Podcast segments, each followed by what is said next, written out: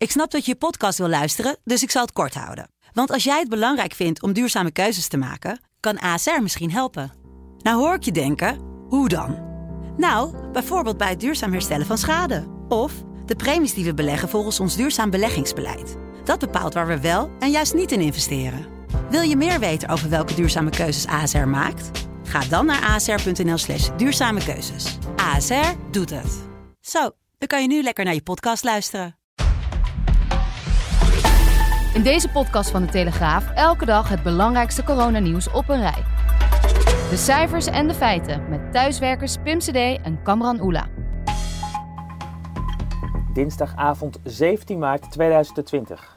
Vanaf vandaag maakt De Telegraaf dagelijks deze podcast met de laatste nieuwsfeiten op een rij. Zo meer over de sociale initiatieven in ons land, het eh, nieuws uit de zorg, de economische gevolgen, nieuwe maatregelen in ons omringende landen, de afgelaste evenementen en een dringende oproep van een huisarts. Ik ben Christian Smenk, huisarts in Voorschoten. Ja, en zometeen meer over de zorg. Maar eerst, premier Rutte die heeft dinsdagavond nogmaals herhaald dat Nederland niet in lockdown is. Wel worden de grenzen voor reizigers van buiten de Europese Unie gesloten en wordt alle Nederlanders aangeraden om tot 6 april niet op vakantie naar het buitenland te gaan. Dat werd allemaal bekend op de dag dat het dodental in Nederland hard steeg. Pim die zette de RIVM-cijfers van 17 maart op een rij. Het RIVM komt eens per dag met een update. Deze dinsdag is er een forse stijging in het aantal dodelijke slachtoffers. Inmiddels zijn in Nederland 43 mensen overleden aan het coronavirus. Gisteren waren dat er nog 24. De overleden patiënten waren tussen de 63 en 94 jaar oud. En opvallend, vier van hen kwamen uit hetzelfde dorp, Erp, in Brabant. In Erp wonen ruim 5000 mensen. Ondertussen neemt het aantal positief geteste personen in ons land toe. Dat zijn er nu 1705, waarvan 634 in Noord-Brabant. In totaal werken 389 besmette personen in de zorg. Belangrijk om te vermelden wel is dat zij vaker dan anderen worden getest. Het totaal aantal besmette personen in Nederland kan hoger liggen, omdat niet iedereen met ziekteverschijnselen is getest. 389 besmette personen in de zorg dus, waar men op dit moment overuren draait. Ondertussen stromen de intensive care afdelingen van ziekenhuizen, de zogenaamde IC's, vol. En is er een nijpend tekort aan mondmaskers. Bovendien werd bekend dat er nieuwe regels zijn voor medicijnverkoop. Pim, het uh, laatste nieuws uit de zorgsector. Kamran, het extra bijbestellen van medicijnen is verboden. Dat hebben apotheken en drogisterijen met de overheid afgesproken. Deze maatregel is het directe gevolg van het gehamster de laatste dagen. Voor de verkoop van paracetamol geldt het advies om maximaal drie pakjes per klant te verkopen.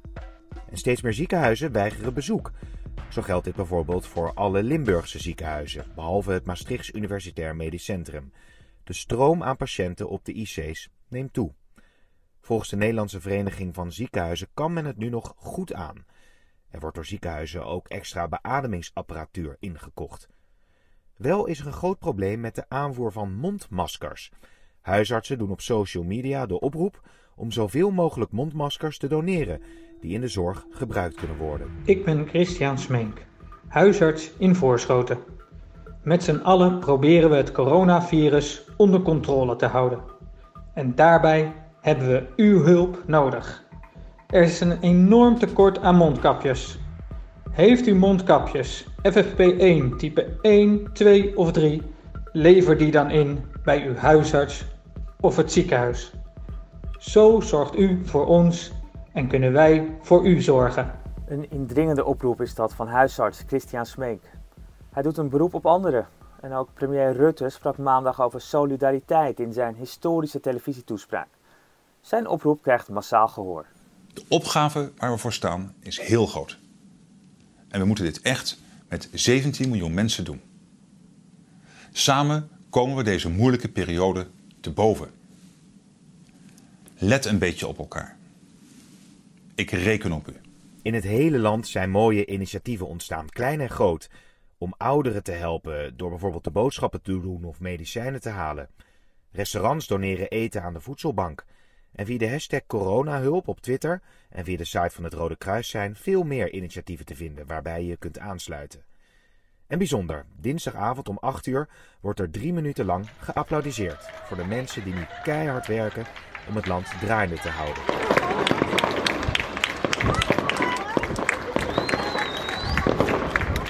Dan gaat het natuurlijk om mensen in de zorg, artsen, verplegers, maar ook om schoonmakers of al die mensen die ervoor zorgen dat de supermarkten nog open zijn en producten hebben. En voor iets heel anders verlaten we nog even ons eigen land. Mocht je nou fan zijn van John Legend, dan heb je dinsdagavond om 9 uur geluk. De zanger geeft dan een online concert op zijn Instagram-kanaal.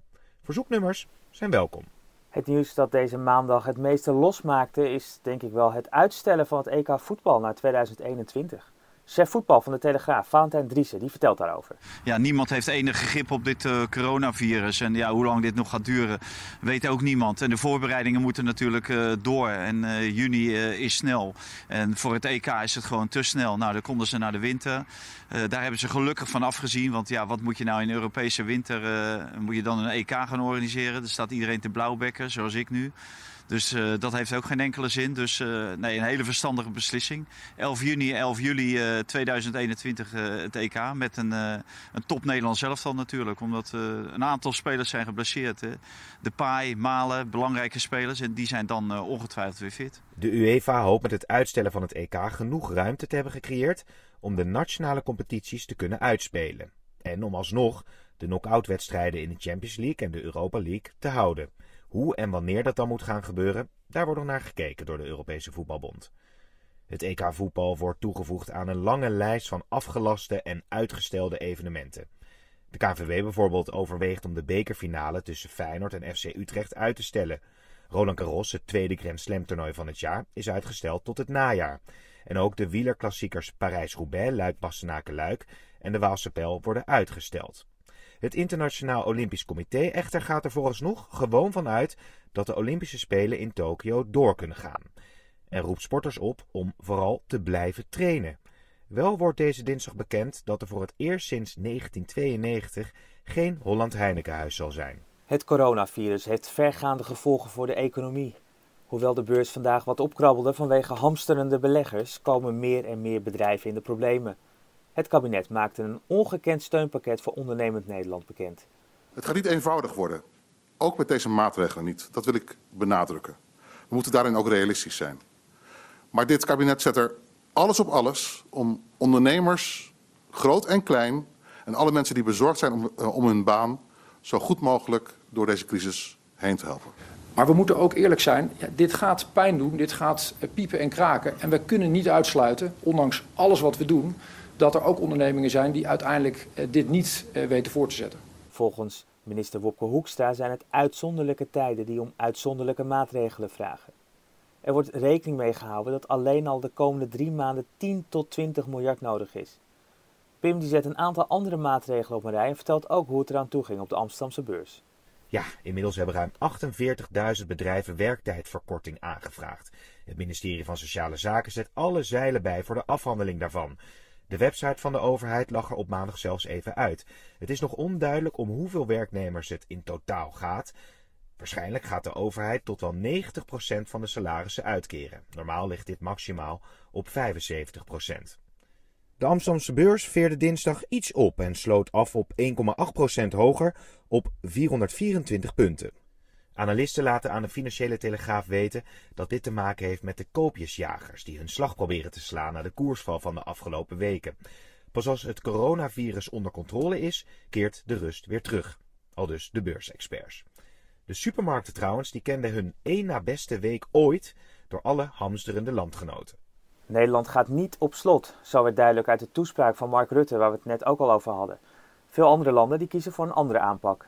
Duitsland gaat volledig op slot. En Frankrijk ook. De Franse president Macron had het met een gebalde vuist over een oorlog met een onzichtbare vijand. Nous sommes en guerre. En guerre sanitaire, certes. Nous ne luttons ni contre une armée, ni contre une autre nation. Mais l'ennemi est là, invisible, insaisissable, qui progresse. De Britse premier Johnson sloot zich daarbij aan, maar hij zet het land nog niet op slot. Thuiswerken, horeca vermijden en bij ziekte thuisisolatie, dat is het devies. Yes, this enemy can be deadly. But it is also beatable.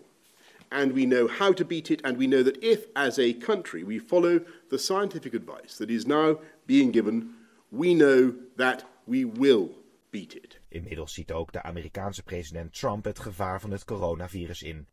Niet met meer dan 10 personen bijeenkomen en mijt restaurants, zo stelt het Witte Huis nu. My administration is recommending that all Americans, including the young and healthy, work to engage in schooling from home when possible. Avoid gathering in groups of more than 10 people. Avoid discretionary travel.